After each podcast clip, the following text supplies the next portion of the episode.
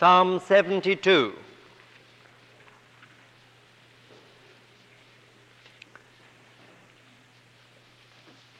Give the king thy judgments, O God, and thy righteousness unto the king's son.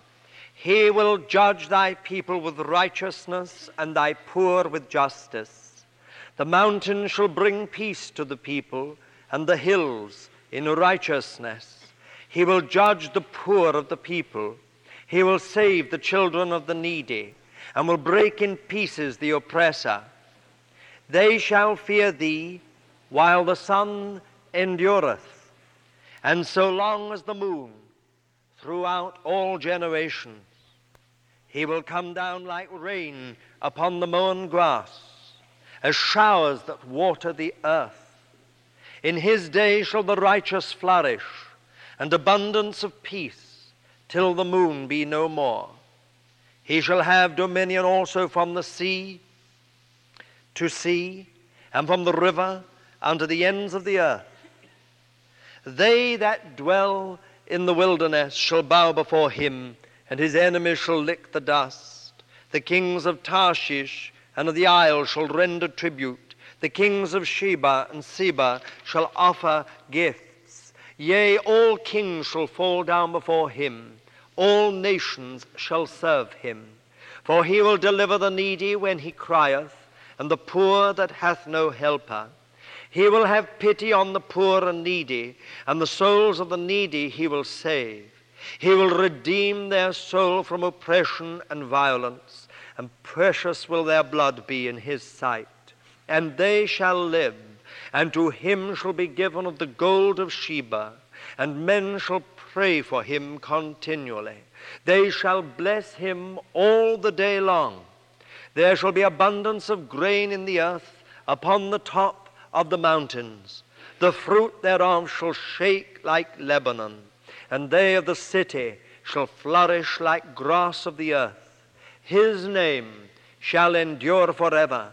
His name shall be continued as long as the sun, and men shall be blessed in him.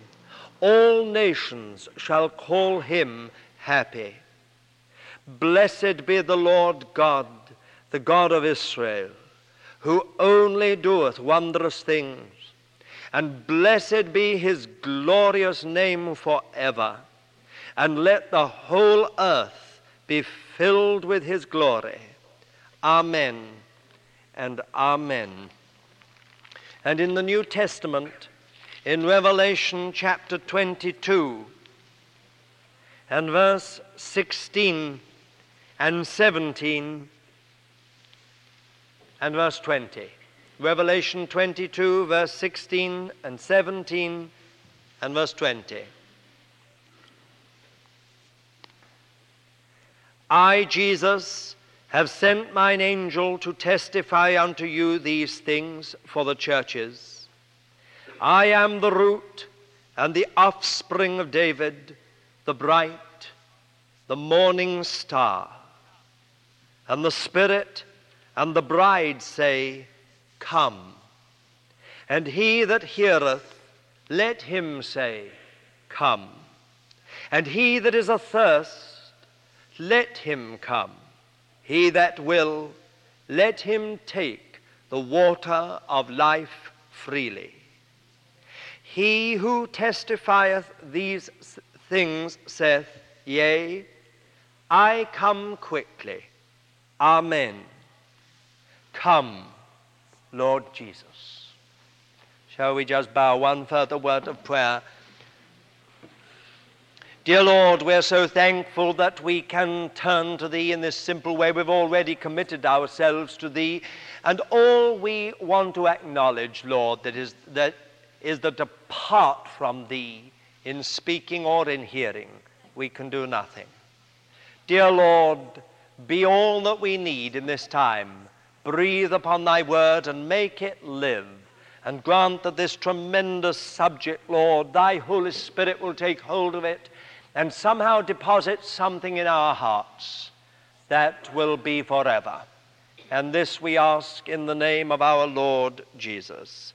Amen.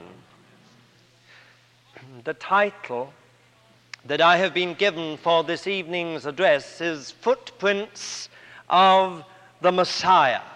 Footprints of the Messiah. And uh, that's a tremendous subject. And um, I fear very, very greatly our time uh, limit. Um, to be able to do justice to a subject so tremendous as this. Originally, I was asked if I would speak of the um, Messiah as we find him in the Bible, the prophecies concerning the Messiah. Um, what a tremendous subject, then, we have for this evening. I want to talk first about the promise of the coming and glorious reign of the Messiah. And then I would like to say something about the promise of salvation, the suffering Messiah. And then I would like to say something about the Messiah and Israel, all Israel saved. In perhaps some of the most beautiful words that he ever uttered, and of most of the human writers in the Old Testament, perhaps from his lips came many, many beautiful words. But amongst the most beautiful words that King David ever uttered, we have the record of his dying words in 2 Samuel and chapter 23. And this is what we read. Now, these are the last words of David. David, the son of Jesse, saith, and the man who was raised on high, saith, the anointed of the God of Jacob, and the sweet psalmist of Israel. The Spirit of the Lord spake by me, and his word was upon my tongue. The God of Israel said, The rock of Israel spake to me, There will come one that ruleth over men righteously, that ruleth in the fear of God. He shall be as the light of the morning when the sun riseth, a morning without clouds, when the tender grass springeth out of the earth, through clear shining after rain. Verily, my house is not so with God.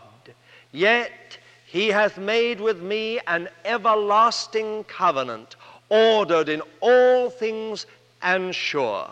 For it is all my salvation and all my desire, although he maketh it not to grow. The psalmist said in Psalm 89, in verses um, if you can find it, uh, 19, from verse 19 to 24. This is Ethan the Ezrahite, not David. This is what he said. Then thou spakest in vision to thy saints and saidst, I have laid help upon one that is mighty. I have exalted one chosen out of the people. I have found David my servant. With my holy oil have I anointed him with whom my hand shall be established. Mine arm also shall strengthen him. The enemy shall not exact from him, nor the son of wickedness afflict him. And I will beat down his adversaries before him and smite them that hate him. But my faithfulness and my loving kindness shall be with him, and in my name shall his horn be exalted. And then from verse 34 My covenant will I not break nor alter the thing that has gone out of my lips. Once have I sworn by my holiness, I will not lie unto David. His seed shall endure forever, and his throne as the sun before me. It shall be established forever as the moon, and as the faithful witness in the sky. The word Messiah, Mashiach in Hebrew, just means anointed one. And Christ, Christos, the Greek word that we get our anglicized Christ from, is just the Greek equivalent. Both Messiah and Christ mean anointed one. And here in this psalm, uh, we are told, I have found David my servant, with my holy oil have I anointed him. Anointed one. This promise of a king Messiah, of a Messiah king, is everywhere in the Bible, from beginning to end. At first, it is not so apparent, it is not so clear. But as we go on through the Word, we find it becomes clearer and clearer and clearer. The concept of a Messiah king is, in fact, unique to Judaism and Christianity. There is not another religion or faith in the world that has this concept of a deliverer, of a righteous ruler, of a king that will come to set up a kingdom in which all will be righteousness, justice, peace, and mercy. In this, both the Jew and the Christian are united. In fact, in Orthodox prayer, uh, in the Jewish creed, um, produced or conceived by Maimonides, these words are found, I believe, with perfect faith in the coming of the Messiah, and though he tarry, I will wait daily for his coming. Now, we haven't got enough time this evening, really, to do this kind of subject justice, and we can only take a bird's eye view um, of this uh, matter. But let me say something first about the promise of the coming and glorious reign of this anointed one. First, of course, we find it in Genesis in chapter 3 and verse 15. I think it's known to probably every person here in this place this evening. Here it is, it is the words of God uh, to the serpent. And I will put enmity between thee and the woman, and between thy seed and her seed. He shall bruise thy head, and thou shalt bruise his heel. Now, whether it is Christian scholar or Jewish scholar, everybody agrees that this promise of God is the watershed of all messianic prophecy. It began with this veiled, not very clear promise of someone who would be born of a woman, but who would crush the head of the powers of darkness, but who in turn would be wounded by the powers of darkness, but who finally would bring redemption and salvation to humanity. If we go over the scriptures, I hope you've got your Bible with you, we come to Numbers and chapter 24 and um, verse 15, and we read these words. And he took up his parable and said, Balaam the son of Beor says, and the man whose eye was closed says, he says, Who heareth the words of God and knoweth the knowledge of the Most High, who seeth the vision of the Almighty, falling down and having his eyes open, I see him, but not now. I behold him, but not nigh. There shall come forth a star out of Jacob and a scepter shall rise out of Israel, and shall smite to the corners of Moab, and break down all the sons of tumult, and Edom shall be a possession, and so on. A star out of Jacob, and a scepter out of Israel. It is, of course, a reference to David, who in fact did take Moab and did take Edom and did take very much else that was in this prophecy of Balaam. But be, beyond David is David's greater son. And then we have the same thing again in Genesis chapter 49. Now, this really is, I'm afraid, a Bible study, but it's good, isn't it?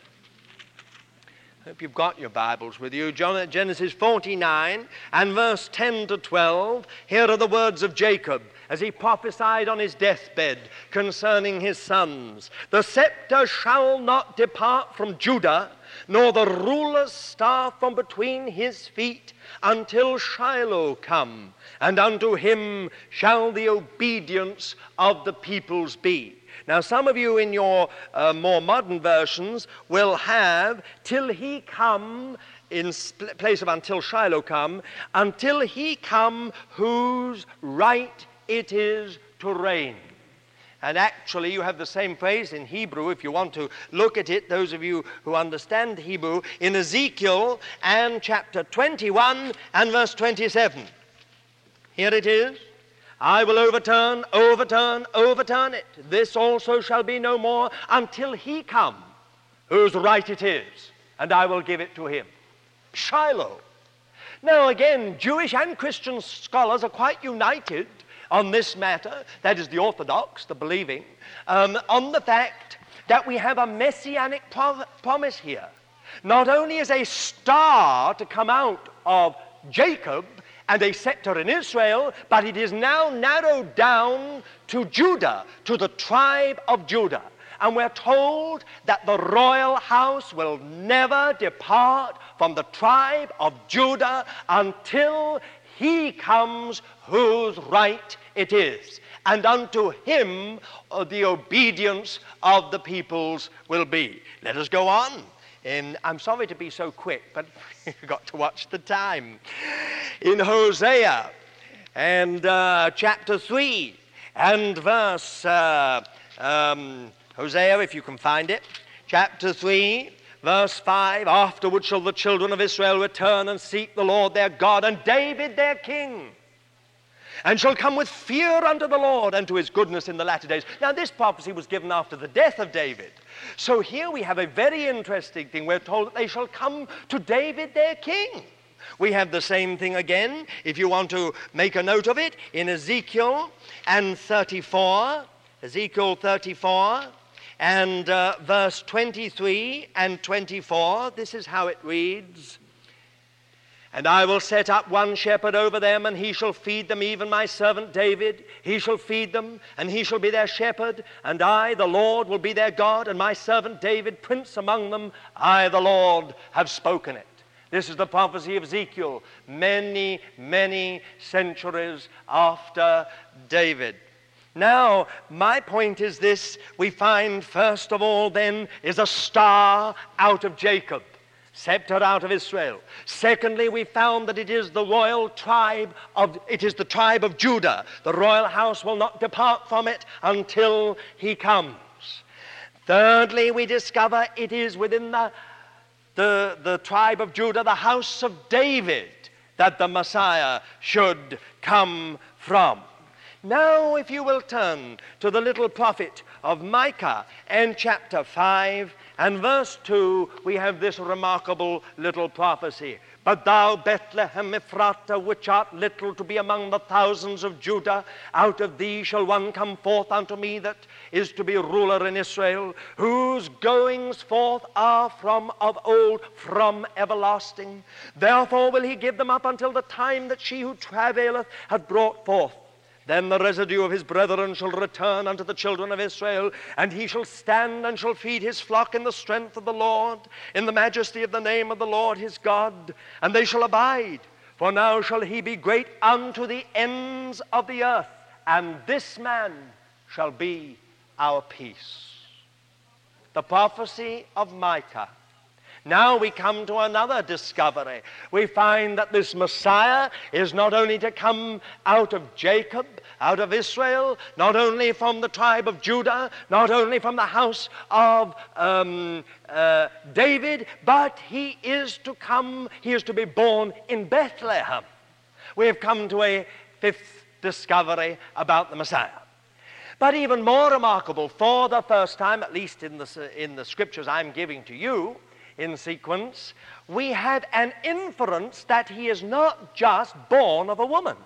He has not just come into being, as it were, at birth, at natural birth. We're told whose goings shall be from of old, from everlasting.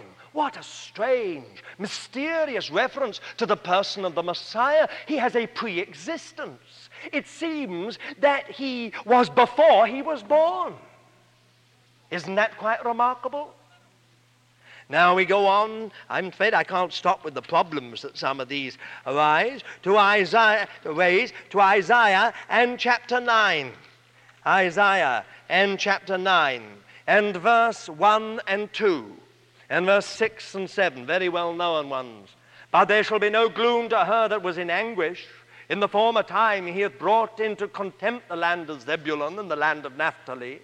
But in the latter time hath he made it glorious by the way of the sea, beyond the Jordan, Galilee of the nations. The people that walked in darkness have seen a great light. They that dwelt in the land of the shadow of death, upon them hath the light shined. For unto us a child is born, unto us a son is given, and the government shall be upon his shoulder, and his name shall be called Wonderful Counselor, the Mighty God the everlasting Father, the Prince of Peace.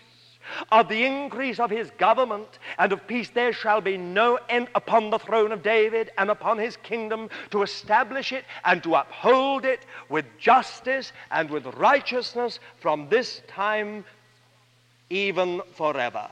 The zeal of the Lord of hosts will perform this. Now, here we find some other quite remarkable things. First of all, this messianic person, this messianic being, is to be connected with Galilee. And we have a reference to a famous motorway, ancient trade route, the Via Maris, the way of the sea. Now it is quite remarkable that Jesus was lived 30 years of his life in Nazareth, just above the Via Maris and spent the three years of his ministry based in Capernaum, just next to the Via Maris. Galilee, by the way of the sea, Galilee of the nations. Even more remarkable is this extraordinary prophecy For unto us a child is born, unto us a son is given, and the government shall be upon his shoulder. No problem. His name shall be called Wonderful Counselor. No problem. Mighty God. Everlasting Father. There we have our problem. Prince of Peace. No problem. Mighty God. Everlasting Father. However much we squirm to get out of this, we cannot.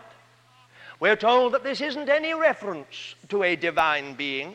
Yet, if you take the same prophet Isaiah and look at chapter 28 and verse 29, for those of you who know any Hebrew, you will find that you have the exact same phrase in Isaiah 28, verse 29 This also cometh forth from the Lord of hosts, who is wonderful in counsel. And here we have the same phrase used of God Himself. Wonderful counselor. Take the phrase mighty God. Look at Isaiah chapter 10 and verse 21. And we have the same phrase again a remnant shall return, even the remnant of Jacob, unto the mighty God. It is exactly the same phrase. So here we have an incredible prophecy. Eh, Micah said, whose goings are from of old, from everlasting. Now we have something even more remarkable. Unto us a child is born. Unto us a son is given. The child is born. The son is given. We have two, two amazing things in one person.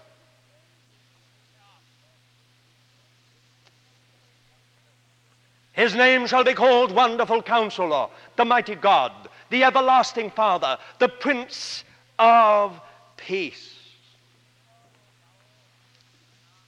Hansi said this afternoon that listening to one of the American astronauts, he said, You know, we had one single aim to walk on the moon.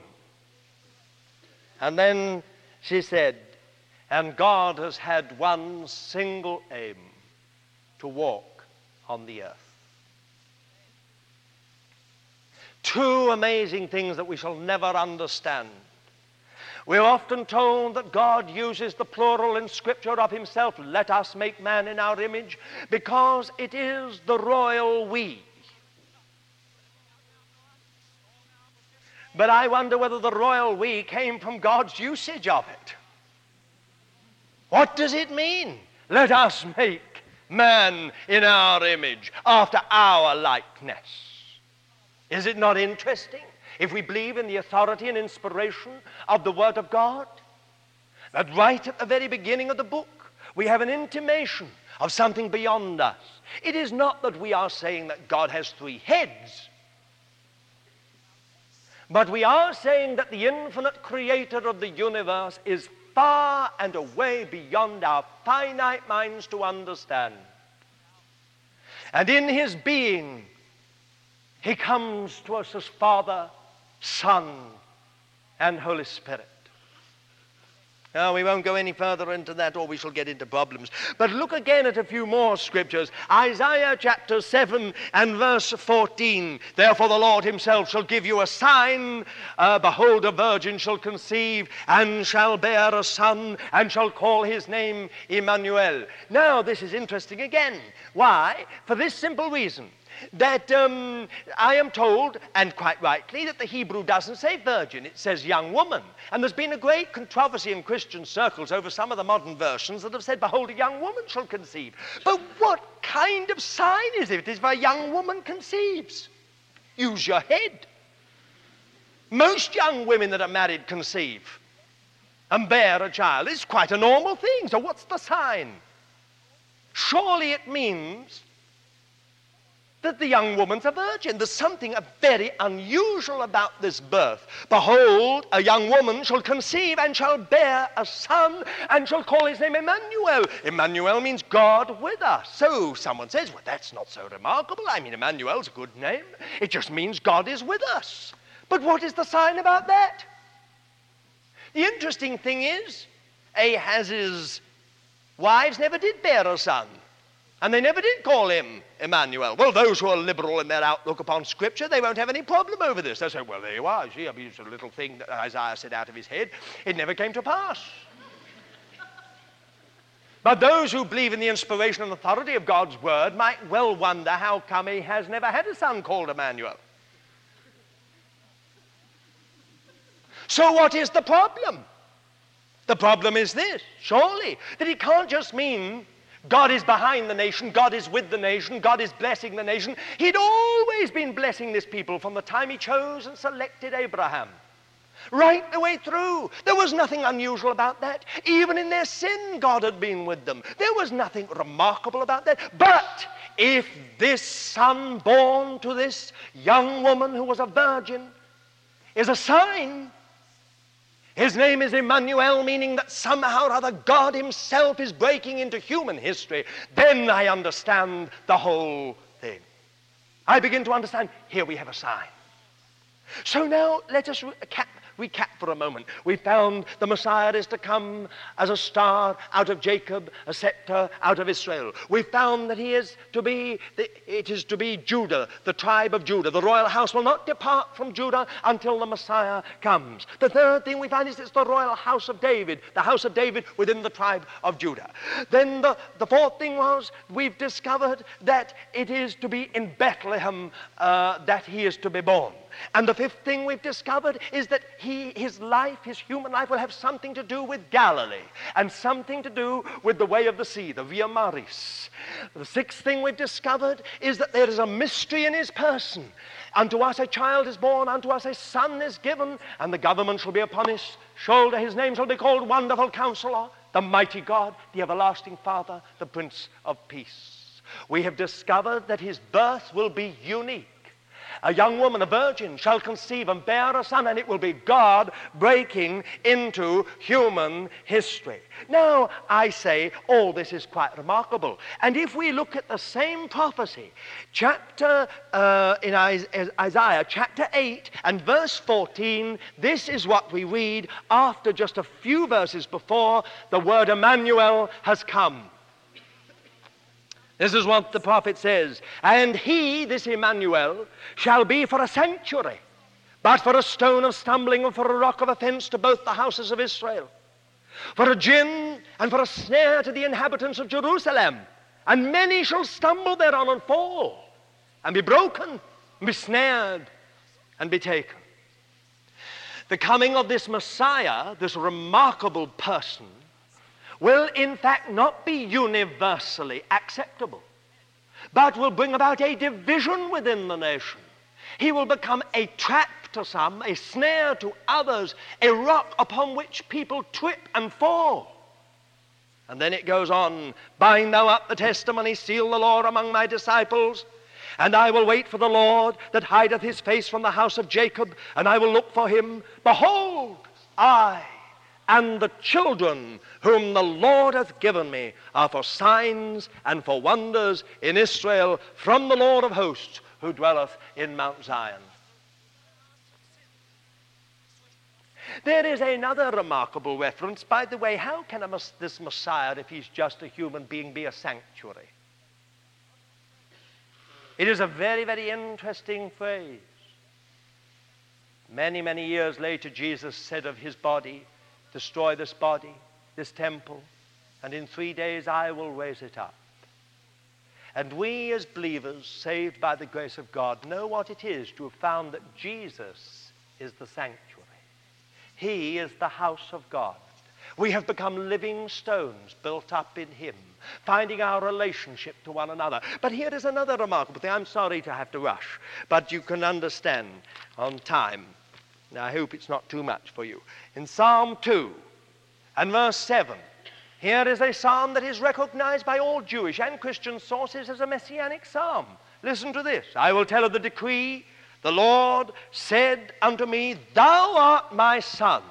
This day have I begotten thee. Ask of me, and I will give thee the nations for thine inheritance, and the outermost parts of the earth for thy possession. Thou shalt break them with a rod of iron, thou shalt dash them in pieces like a potter's vessel. No problem there. This could be a, a, a human being. No problem. But then we come to verse 12 Kiss the Son, lest he be angry, and ye perish in the way. For his wrath will soon be kindled. Blessed are all they that take refuge in him. Now, I suggest that this verse has never been satisfactorily interpreted or expounded, explained, unless we see the mystery of the person of the Messiah. Now, coming all this, we've covered a whole lot of scriptures in rather a short amount of time and there are many more. But here is a sample of scriptures about the coming and glorious reign of the Messiah. I think it's best summed up in Isaiah and chapter 11 from verse 1 to 10. I will read it all. Listen, Isaiah 11. And there shall come forth a shoot out of the stock of Jesse, David's father, King David's father, and a branch out of his roots shall bear fruit. And the Spirit of the Lord shall rest upon him the Spirit of wisdom and understanding, the Spirit of counsel and might, the Spirit of knowledge and of the fear of the Lord. And his delight shall be in the fear of the Lord. He shall not judge after the sight of his eyes, neither decide after the hearing of his ears, but with righteousness shall he judge the poor, and decide with equity for the meek of the earth. He shall smite the earth with the rod of his mouth, and with the breath of his lips shall he slay the wicked. Righteousness shall be the girdle of his waist, and faithfulness the girdle of his loins loins, and the wolf shall dwell with the lamb, and the leopard shall lie down with the kid, and the calf and the young lion and the fatling together, and a little child uh, shall lead them. And the cow and the bear shall feed, their young ones shall lie down together, and the lion shall eat straw like the ox, and the sucking child shall play on the hole of the asp and the weaned child shall put his hand on the adder's den. They shall not hurt nor destroy in all my holy mountain, for the earth shall be full of the knowledge of the Lord as the waters cover the sea. And it shall come to pass in that day that the root of Jesse, that standeth for an ensign of the peoples, unto him shall the nations seek, and his resting place shall be glorious.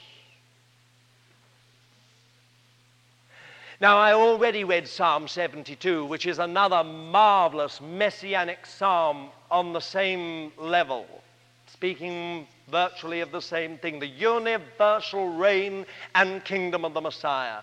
What a wonderful thing, then, it all is when we really think about it.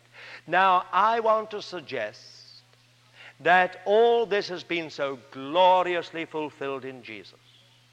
He was born in Bethlehem. He was born of a virgin. He was born of the royal seed. We have both genealogies in the New Testament. Now, it is a most interesting thing that in the Talmud, in one of the Sanhedrin writings, it's speaking of Jesus, not in an unpleasant way, but not in a sympathetic way. It says, Jesus, who was of the royal seed. Even more remarkable, the Pharisees and the scribes could have demolished the reputation of Jesus with a single blow, since the genealogies were then extant within the courts of the Sanhedrin. But never once, not even in his trial, in spite of the fact that people referred to him as son of David and called to him as son of David, in spite of his triumphal entry into Jerusalem when they cut down the palm branches and hailed him as David's son of the royal seed, they never once sought to disprove his claim that he was of the royal seed.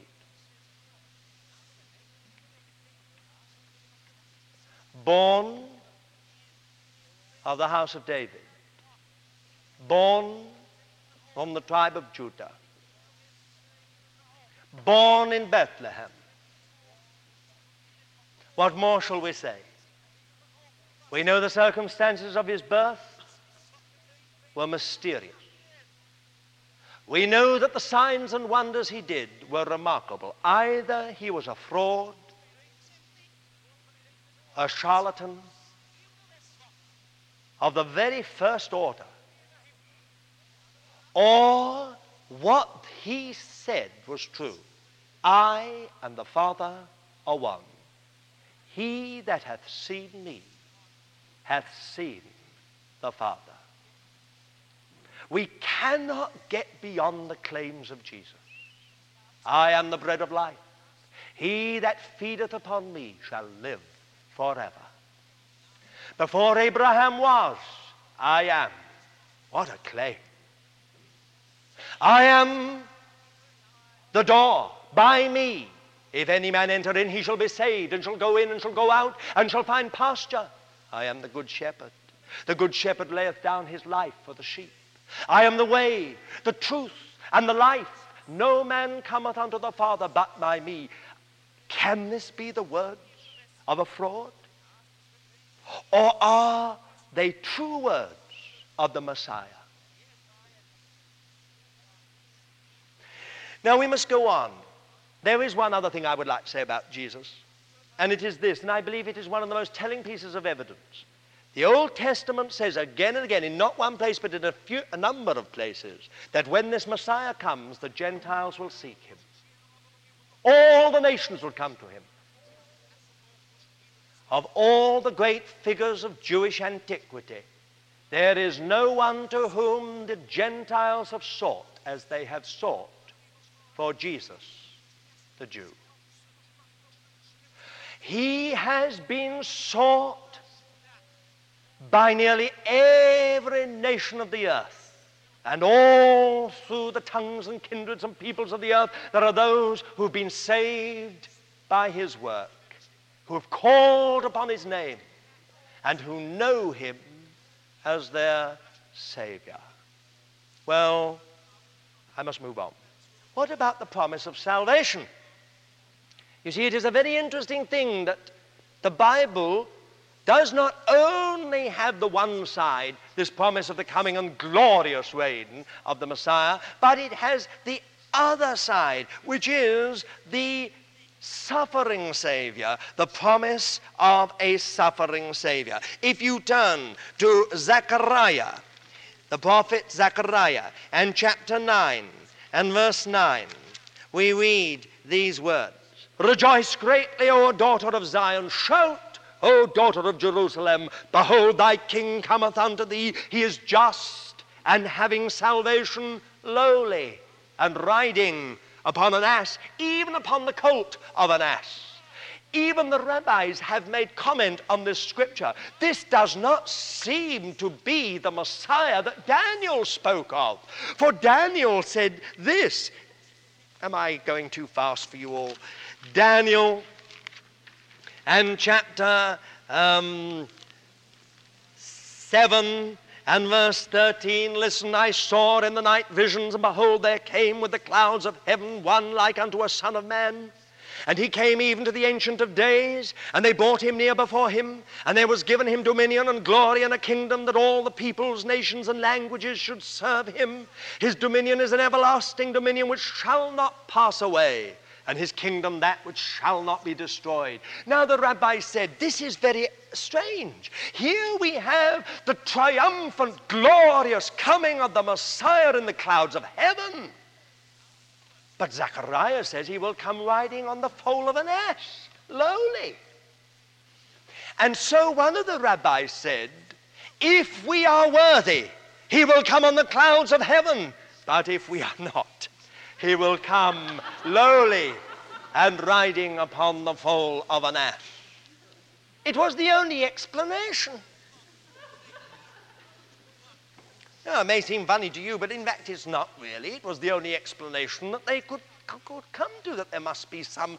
They saw that there was a difference. The Messiah was coming, but they couldn't connect the two things. They seemed to be quite different. Now, the promise of a suffering Savior is the other strand of messianic prophecy. For instance, take Jeremiah and chapter 23. Jeremiah chapter 23 and uh, verse 5 and 6. You're still with us?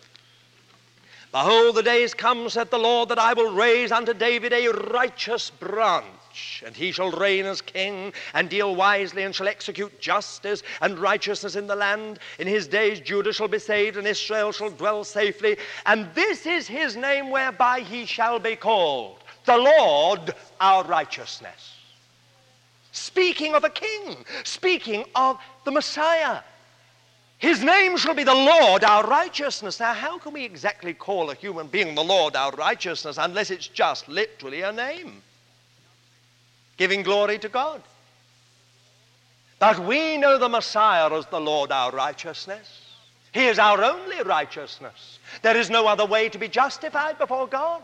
We understand in this prophecy that somehow or other He's coming to save us, not merely to deliver us from the oppression uh, of occupying forces, of political forces, of military forces, but to do something about bondage to sin, to save us from the thing that has destroyed us. Look again, if you want, at Isaiah chapter 45 and uh, verse uh, um, Isaiah 45, verse 22 to 25. Look unto me and be ye saved, all the ends of the earth, for I am God and there is none else. By myself have I sworn, the word is gone forth from my mouth in righteousness and shall not return, that unto me every knee shall bow, every tongue shall swear, only in the Lord. It is said of me is righteousness and strength. Even to him shall men come, and all they that were incensed against him shall be put to shame. Isn't that interesting? All they that were incensed against him shall be put to shame. In the Lord shall all the seed of Israel be justified and shall glory. A promise of salvation. Listen again. It says, Every knee shall bow to him, every tongue shall swear. All men shall come to him, and those that were incensed against him, they also shall come. How remarkable. Look again, Isaiah 49 and verse 5 to 8. And now saith the Lord that formed me from the womb to be his servant, to bring Jacob again to him, and that Israel be gathered unto him, for I am honorable in the eyes of the Lord, and my God is become my strength. Yea, he saith, it is too light a thing that thou shouldest be my servant to raise up the tribes of Jacob and to restore the preserved of Israel. I will also give thee for a light to the Gentiles that thou mayest be my salvation unto the end of the earth. What an amazing messianic promise! It is too light a thing that you should be the salvation of my people, Israel. I will give thee as a light for the Gentiles. Thou shalt be my salvation to the ends of the earth. Now, all this, I suppose, in one way is, is, is known to us. We know what it is to be saved. We know what it is to have tasted the salvation of God. But oh, how amazing it is that in, in those early days, this side of messianic prophecy was often overlooked. The glory of his reign, the power of his reign, the extent of his reign, the political nature of his reign was understood. But the saving work of the Messiah, that somehow or other was not so clearly seen. It was touched upon, it wasn't ignored totally, but it was not so clearly seen. Now, the point is this if he is to be the salvation of God to the ends of the earth, if in him the seed of Israel is to be justified, how? How? And here you come to the heart of this other side of messianic prophecy. Listen to this amazing prophecy of Daniel. I wish we had time to really go into this, but you'll probably all be asleep. Um, Daniel chapter 9, verse 24. These, this mysterious prediction of Daniel 70 weeks are decreed upon thy people and upon thy holy city to finish transgression to make an end of sins, to make reconciliation for iniquity, to bring in everlasting righteousness, to seal up vision and prophecy, and to anoint the most holy. Know therefore and discern that from the going forth of the commandment to restore and to build Jerusalem unto the anointed one, the Messiah, the Prince, shall be seven weeks and threescore and two weeks. it shall be built again with street and moat, even in troublous times. And after threescore and two weeks shall the anointed one be cut off, and shall have nothing. And the people of the prince that shall come shall destroy the city and the sanctuary, and the end thereof shall be with a flood, and even unto the end shall there be war. Desolations are determined. And he shall make a firm covenant with many for one week, and in the midst of the week he shall cause the sacrifice and the oblation to cease. And upon the wing of abomination shall come one that maketh desolate, even unto the full end, and that determined shall wrath be poured out upon the desolate. What an extraordinary prophecy. Now, both rabbinic circles and Christian circles are all agreed that these weeks are years. They are days that are equivalent to years. So we have three periods of time seven weeks, 49 years. Then we have 62 weeks, 434 years. And then we have seven days, seven years. Now, isn't this interesting? Now, I know people get terribly steamed up on this business because we have to be honest about this that uh, when we really try to find where, exactly when it begins, we ought to go back to the Edict of Cyrus. Well, that was 536 before Christ, unless we, some of you here, and he used to speak in this place, take Anstey's uh, um, chronology, and he says they're 82 years out anyway. Uh, but the Ptolemaic uh, reckoning was out by 82 years, so that would probably bring it within um, thing. But never mind, never mind. We have a period of seven weeks. Seven is always a period of fullness. In this period, Jerusalem is to be rebuilt, and the temple rebuilt, and the walls, and the people repopulate the land. Then, after that, there will be a period of 62. weeks. Some 400 years. Now, isn't it interesting that the whole of biblical history falls into periods of 400? 400 years they were in Egypt. After that, 400 years between then and the coming of the king. After that, there was 400 years between the um, rebuilding of the city and the coming of the Messiah. You would get it again and again and again. Never mind. The point is this you've got two periods of time. The city was rebuilt, the, ha- the temple was rebuilt, the walls were rebuilt, the land was repopulated. Okay? Then we had that next period, shall we say 400 years? Right? Without being pedantic. and then we're told the Messiah should come. Now, this is very interesting. The Messiah shall come. Now, one of the rabbis said, There are 2,000 years without Torah, that is, without law. There are 2,000 years with Torah, that is, with the law. And then there are 2,000 years of Messiah. Now, isn't that interesting? Because it means that somewhere about the time Jesus was born, the Messiah was supposed to come.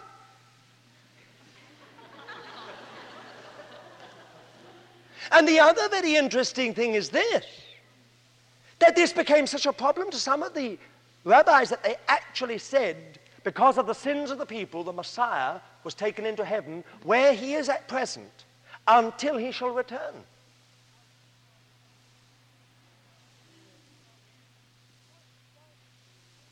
What does it mean the Messiah shall be cut off?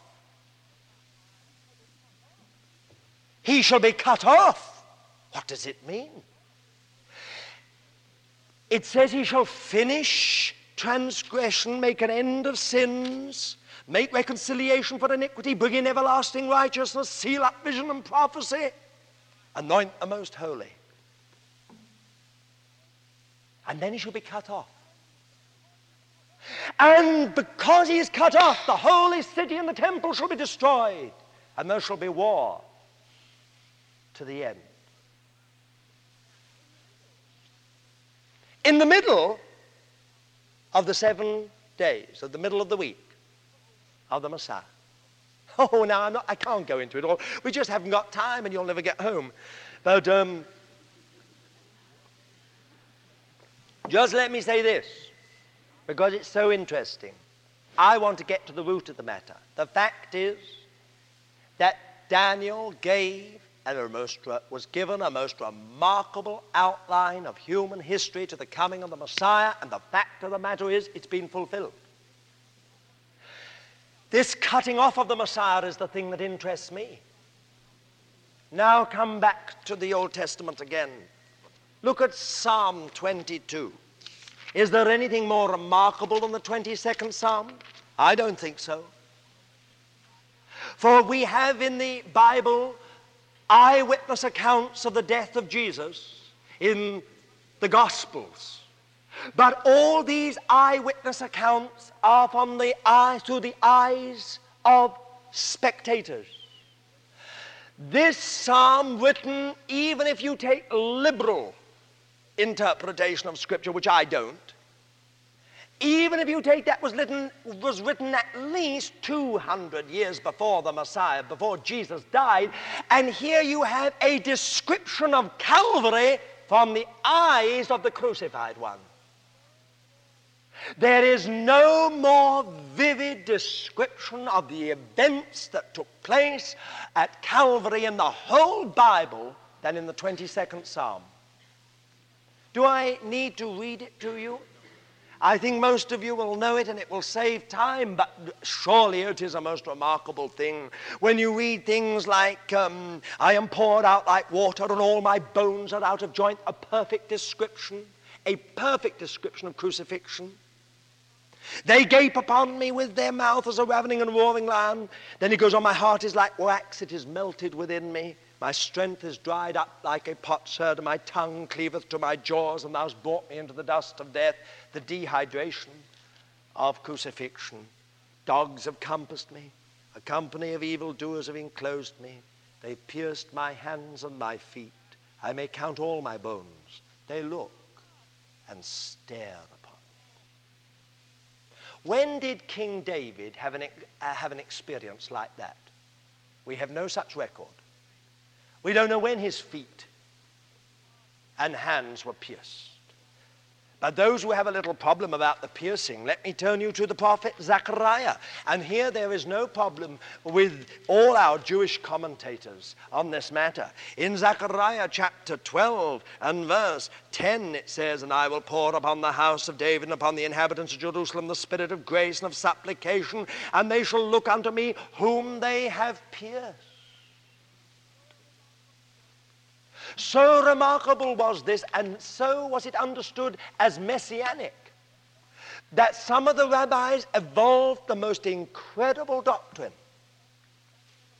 And it was this that there are two messiahs. The first is Messiah, son of Joseph. This Messiah will die, and he will die for the sins of the people, and he will die on the battlefield, pierced and the second Messiah is the Messiah, son of David, who shall come and shall raise the first Messiah. And then will bring in the kingdom of God with great glory. Now, this is most interesting because, in my estimation, it would be much easier, a more simple explanation to think that both these two strands of the glory of the Messiah and the reign of the Messiah and the death and suffering of the Messiah are, in fact, centered in one Messiah. And it is even more remarkable if we see Jesus as Messiah because he brings all these together in himself. Born in Bethlehem, born of the royal house of David, of Judah. He did die. He was buried. He was raised on the third day. And 40 days afterwards ascended into heaven and sat down at the right hand of God the Father and obtained the promise of the Holy Spirit and poured forth the Holy Spirit. And is going to come again in the same way that he was taken. Praise God. Then he will come on the clouds with great glory and power, and every eye shall see him. Well, isn't it all amazing? Of course, I haven't even turned you to Isaiah chapter 53. I suppose you're all waiting for me to come to that. You must know, Shred, that's the a messianic prophecy. They say that this prophecy sometimes was to do with Israel, but it seems very strange if Israel was wounded for our sins and, and uh, uh, for our transgressions and bruised for our iniquities, doesn't it? Most of the rabbis accept that Israel was in fact exiled because of transgression. I think it is much more likely if we read from Isaiah 52 and verse 13 Behold, my servant shall deal wisely. he shall be exalted and lifted up and shall be very high, like as many were astonished at thee. His visage was so marred more than any man, and his form more than the sons of men. I'm sure that we see in this the most amazing prediction of the suffering Messiah. Surely, it says, he has borne our griefs and carried our sorrows, yet we did esteem him stricken, smitten of God, and afflicted. This word, smitten, is the word in Hebrew for leprosy. And this is why a number of the rabbis in ancient days said a title of the Messiah is leprous. Isn't that remarkable? He bore our sicknesses and illnesses. He was wounded for our transgressions, bruised for our iniquities. The chastisement of our peace was upon him, and with his stripes we are healed. All we like sheep have gone astray. We've turned every one to his own way, and the Lord hath laid on him the iniquity of us all. And then we come perhaps to as remarkable mm, a prophecy concerning the suffering Messiah as any in the Bible. He was oppressed, yet when he was afflicted, he opened not his mouth. As a lamb that is led to the slaughter, and as a sheep that before its shearers is dumb, so he opened not his mouth.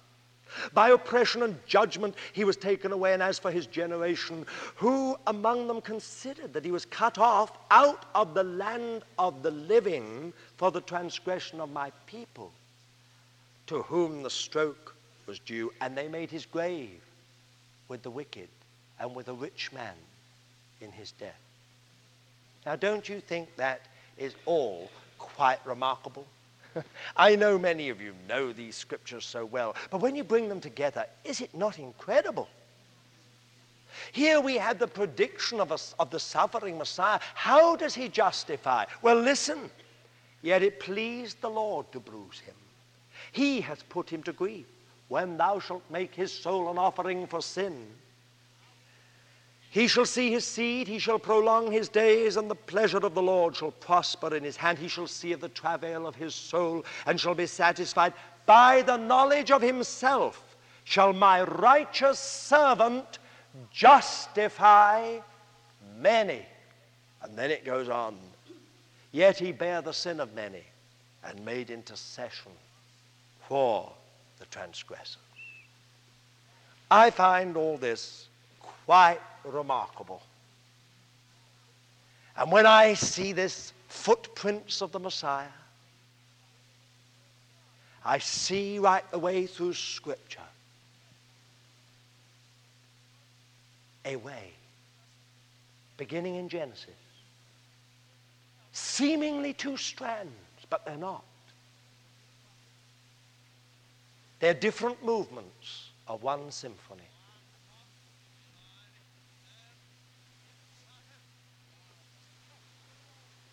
Psalm 110 says this The Lord said to my Lord, Sit thou at my right hand until I make thine enemies the footstool of thy feet.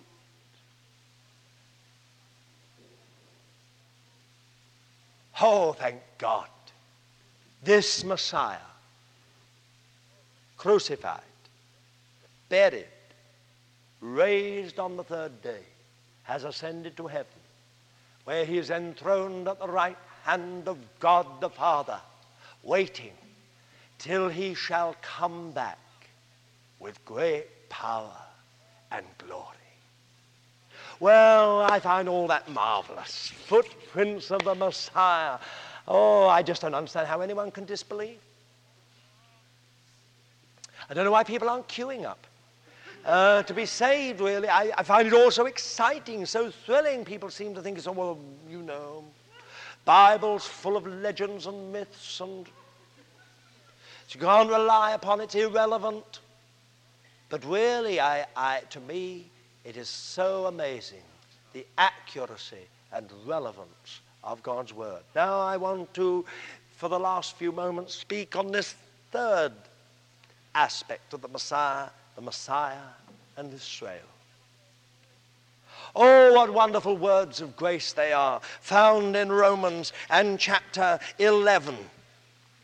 Romans chapter 11 and verse 28. As touching the gospel, they are enemies for your sake, but as touching the election, they are beloved for the Father's sake, for the gifts and the calling of God are irrevocable. Did you hear it? The gifts and the calling of God are irrevocable. Where is all, where's all this talk come from that the Jewish people have no future?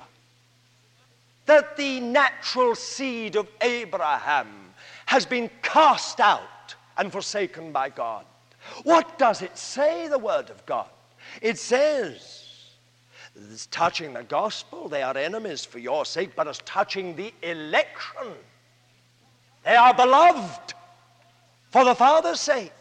For the gifts and the calling of God are irrevocable. No matter that they fell, no matter that they stumbled, no matter that they've become the offscouring of the world, no matter that their history is spattered with blood, God has not forsaken the Jewish people. There may have been long silent years, but they are not years of forsakenness. In the end, the anguish and the suffering of the Jewish people will turn to radiant glory.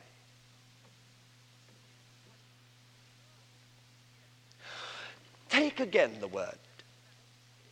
In Isaiah and chapter 59 and verse 19, we have, and verse 20, we have a most wonderful prophecy. Listen. And a Redeemer will come to Zion, and unto them that turn from transgression in Jacob, saith the Lord. Did you hear it? Listen. And a Redeemer will come to Zion, unto them that turn from transgression in Jacob, saith the Lord. Well, I don't think anyone has any problem there. Here is a messianic prophecy again. Was it fulfilled? Yes, it was fulfilled. When did the Redeemer come to Zion? When Jesus was born in Bethlehem.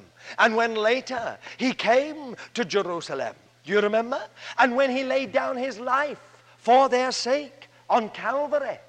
Wasn't that when the Redeemer came to Zion? Yes, it was. And who did he save? Those that turned from transgression in Jacob. Who were those who turned from transgression in Jacob? All the early believers. Don't think they were Gentiles. There was not a Gentile amongst them. They were all those who turned from transgression in Jacob. Matthew, Mark, and Luke, and John, they're just samples. The, the, the 11 apostles, uh, the others, Mark, I've added him in. Dr. Luke, another one. He may have been a Gentile. Some think he might have been. We're not quite sure. Um, but anyway, the 120 in the upper room, who were they? They were all Jewish believers. They were all Jewish. What about the 3,000 that were saved on the day of Pentecost? All Jewish believers. All of them. What about the 5,000 a few weeks later? All Jewish believers. People say, what have the Jews got to do with us? The whole foundation of the church was Jewish at the beginning, from the natural point, viewpoint. Then Samaria. Well, they were a mixture, half Jewish and half not. But I mean, they got saved. And then it happened at Caesarea. There was a day when, the, when the Apostle Peter went to Caesarea. He'd had a vision, you remember, on the top uh, of the roof. He went to Caesarea, and there, speaking in a Gentile, non kosher household, having to stay the night there, probably wondering how, whether it was going to do his stomach much good, or whether you know, you know how we all feel? Most English people are the same when they go abroad, especially if they go to the Orient. They wonder what on earth they're eating. So if you've been brought up kosher, naturally it's a very difficult thing to start eating non-kosher food. You wonder what it's doing to you. and suddenly, Suddenly, while he was preaching, the Holy Spirit fell upon them. And he stopped preaching, I suppose. He must have gone on for a while, but when they were all falling over the place, and then they began to prophesy and speak in tongues, it was a real Pentecostal meeting. I mean, he looked at them and stopped and thought, oh, what on earth has happened?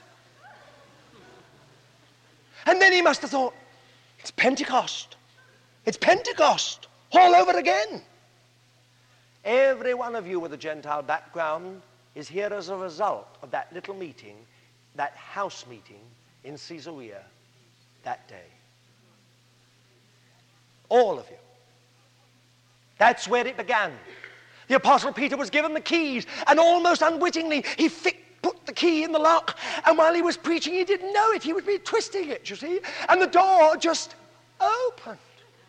And before he could finish his message, they were in. The Gentiles were in. Whether Peter liked it or not, maybe if he'd had time, he would have shut the door very quickly and locked it again. He might have thought, oh, the problems I'm going to have when I get back to Jerusalem. What about brother so and so, and brother so and so, and brother so and this committee and that committee? Oh, dear, dear, dear.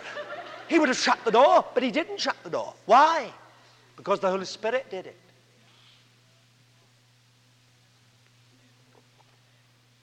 Come back to the scripture. And a Redeemer will come to Zion, and unto them that turn from transgression in Jacob, saith the Lord. On that day in, in Caesarea, it wasn't those who were transgressors in Jacob. They were just transgressors. Now, when you turn to Romans, you find a most remarkable thing because the prophet Paul quotes this scripture in Romans 11 in connection with the, with the salvation of Israel. And this is what he says. Listen to it. And so all Israel shall be saved. Verse 26. Even as it is written, there shall come out of Zion a deliverer. He shall turn away ungodliness from Jacob. And this is my covenant unto them when I shall take away their sins. Now, did you, have you noted the difference? It's the same prophecy, but it's, diff- it's stated differently. This is because it is, of course, the Septuagint version. But even so, don't you think the Lord watched over this? And don't you think that perhaps into our New Testament has come this quotation from Isaiah chapter 59 and verse 20 in a slightly different way? This is not a Redeemer coming to Zion, but a deliverer or Savior coming out of Zion. And he shall turn away ungodliness in Jacob. In other words, what I'm trying to say is this, don't get any fancy doctrines built on this, but what I'm trying to say is simply this surely the work of the Messiah spans the whole of Jewish history. From the beginning of the exile to the end of this age.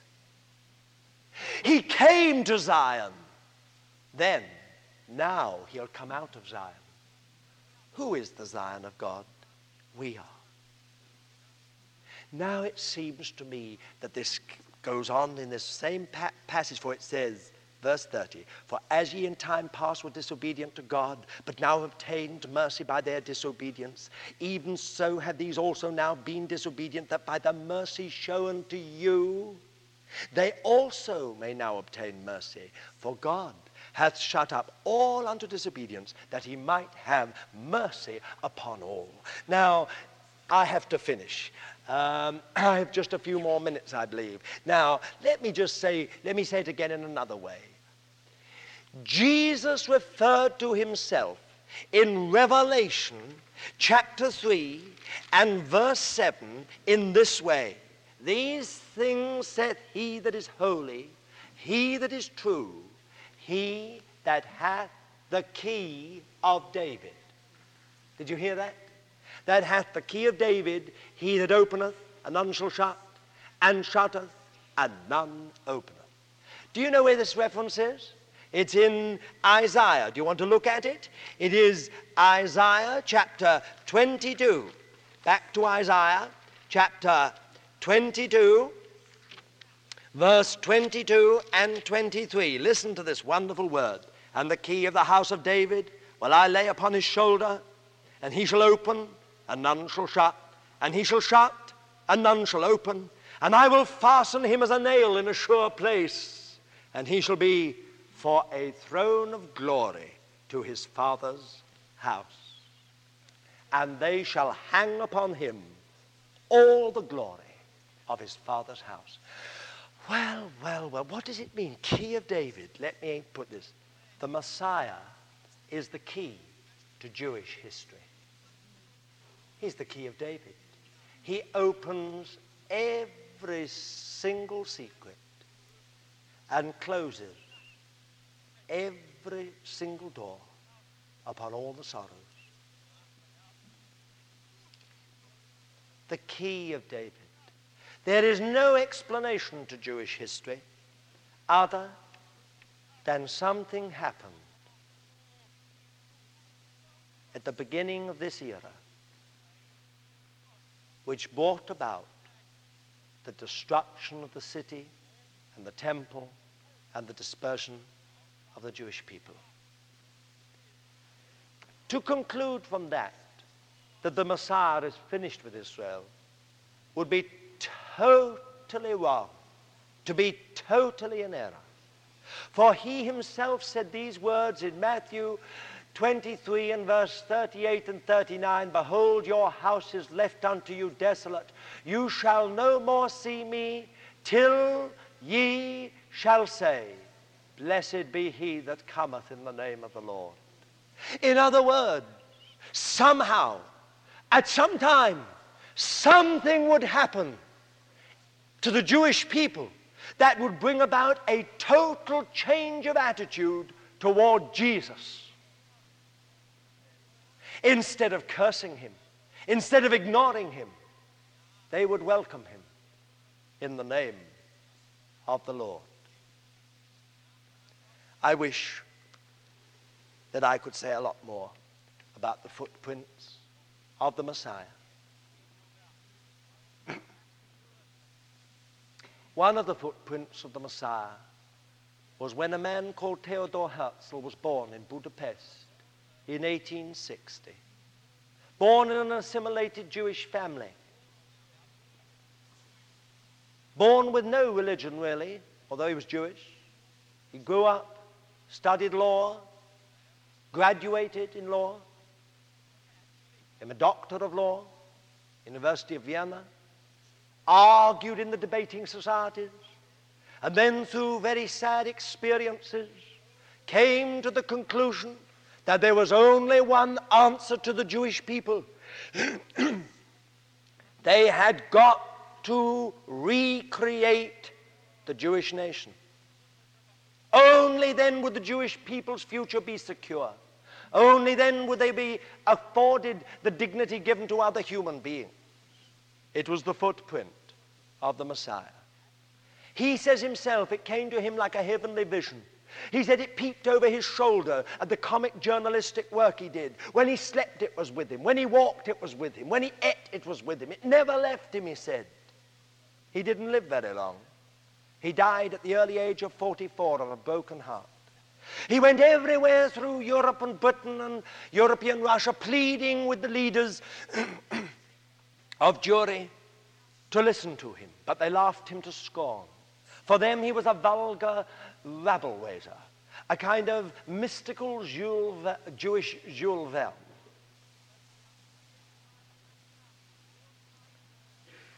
In 1897, in September, in the casino, the Stadt Casino in Basel in Switzerland, he called a gathering together of Jewish leaders representing every facet of Jewish life.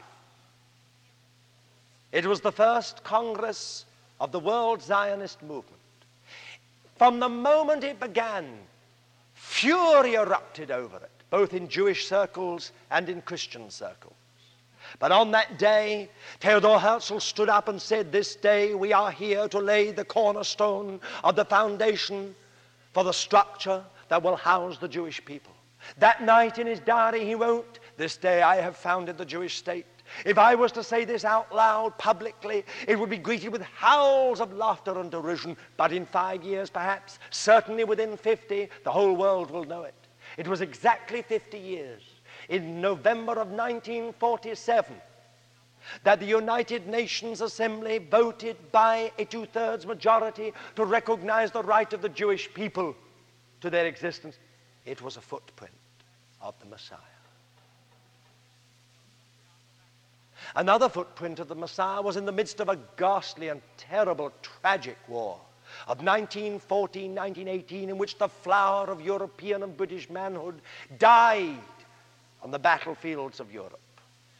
And in the midst of it, a letter was written by Her Majesty, His Majesty's government. It was called the Balfour Declaration that His Majesty's government views with favor the founding of a Jewish homeland in Palestine. It was a footprint of the Messiah. In 1948, May of 1948, on the 14th of May, in Tel Aviv, David Ben Gurion stood up to read the Declaration of Independence. After 1,900 years of exile, the Jewish people had come home. It was the declaration of a recreated Jewish nation. It was another footprint of the Messiah. Not all the footprints of the Messiah in this last century have been so beautiful. The pogroms of Russia, of Ukraine, of Eastern Europe were also footprints of the Messiah because the Jews are an incredible people. They will not yield. Of all the peoples of the earth, they are perhaps one of the most obstinate of peoples. And the interesting thing is this that when they would not move, God allowed those terrible pogroms to come with all the death and bloodshed and destruction. And what happened? You had the first Aliyah to Israel, the first waves of immigrants that went from Russia, from the Ukraine, from Poland to Israel. It was the footprint of the Messiah. The Holocaust was another dark footprint of the Messiah. For when six million Jews died in the most horrifying circumstances for no other reason than that they were Jewish by birth, many of them having only one parent Jewish, some having only one grandparent that was Jewish, it made no difference. The racial laws of Italy and of Germany and of Nazi occupied Europe were so terrible that any single person with a trace of Jewish blood was to be destroyed like vermin. It was the final solution. Those that went into those gas chambers, their whole life in ashes. The hatred of Satan so vehement that their bodies were used as soap, their bones as fertilizer, their teeth as gold bars, their hair as stuffing for upholstery. It was a dark footprint of the Messiah. For it was out of the Holocaust that Israel was born. There was no other way that Israel could be born than through the Holocaust. Footprints of the Messiah. When, in a lightning move, in June of 1967, the Israeli Defense Forces encircled Jerusalem, the old city, and then coming from the east, fought their way in and liberated the whole of Jerusalem and reunited it. It was another footprint of the Messiah. Jesus has said, and Jerusalem shall be trodden down of the Gentiles until the times of the Gentiles be fulfilled. It was yet another footprint of the Messiah. Dear friends, there are still some more footprints before he's here. But for those who have ears to hear, they can hear his steps on the threshold. Each one of these events, and many others that I have not time to record, have been another footprint of the Messiah. I don't know all that lies ahead. I only know this that there's going to come a day when the spirit of grace and supplication will be poured upon the inhabitants of Jerusalem and Judah, upon the house of David. And they shall look unto him whom they have pierced and shall mourn for him as for an only son and be in bitterness for him as for a firstborn. It will be another footprint of the Messiah. Then will come wars, terrible wars. Some of the wars will precede this, others will follow it. Israel will not only survive, she will triumph in the final great battle, when Jerusalem, half of it will fall, even that battle will be gloriously won, for the Messiah will come. And his feet shall stand upon the Mount of Olives in that day. Dear, dear people, what a wonderful subject we've had to uh, hold our attention in this evening time footprints of the Messiah. Jesus is the promised Messiah. All these things we've talked about, they're all fulfilled in him. And many more that I have had not the time to talk about. But don't you think it is a most wonderful thing? Jesus was born King of the Jews. He lived as King of the Jews. And the only notice that was nailed up above his head was Jesus of Nazareth, the King of the Jews. And it was written in Latin, in Greek, and in Hebrew. No one could make any mistake. There has never been a Jewish king from that day to this, nor will there ever be until he comes, whose right it is to take the throne. Jesus will come back as King of the Jews. He has never abdicated and he has never retired. He will come back as King of the Jews and he will come back as King of kings and Lord of lords. King, ruler of the kings of the earth. Footprints of the Messiah. I'm glad I belong to him. I'm glad I'm serving him. I'm glad I'm in living touch with him. I'm glad that the Spirit of the Messiah is upon us. Praise God. We're in an inexorable, invincible movement, as I said earlier, of liberation. It will not end till he comes with the kingdom. Thank God.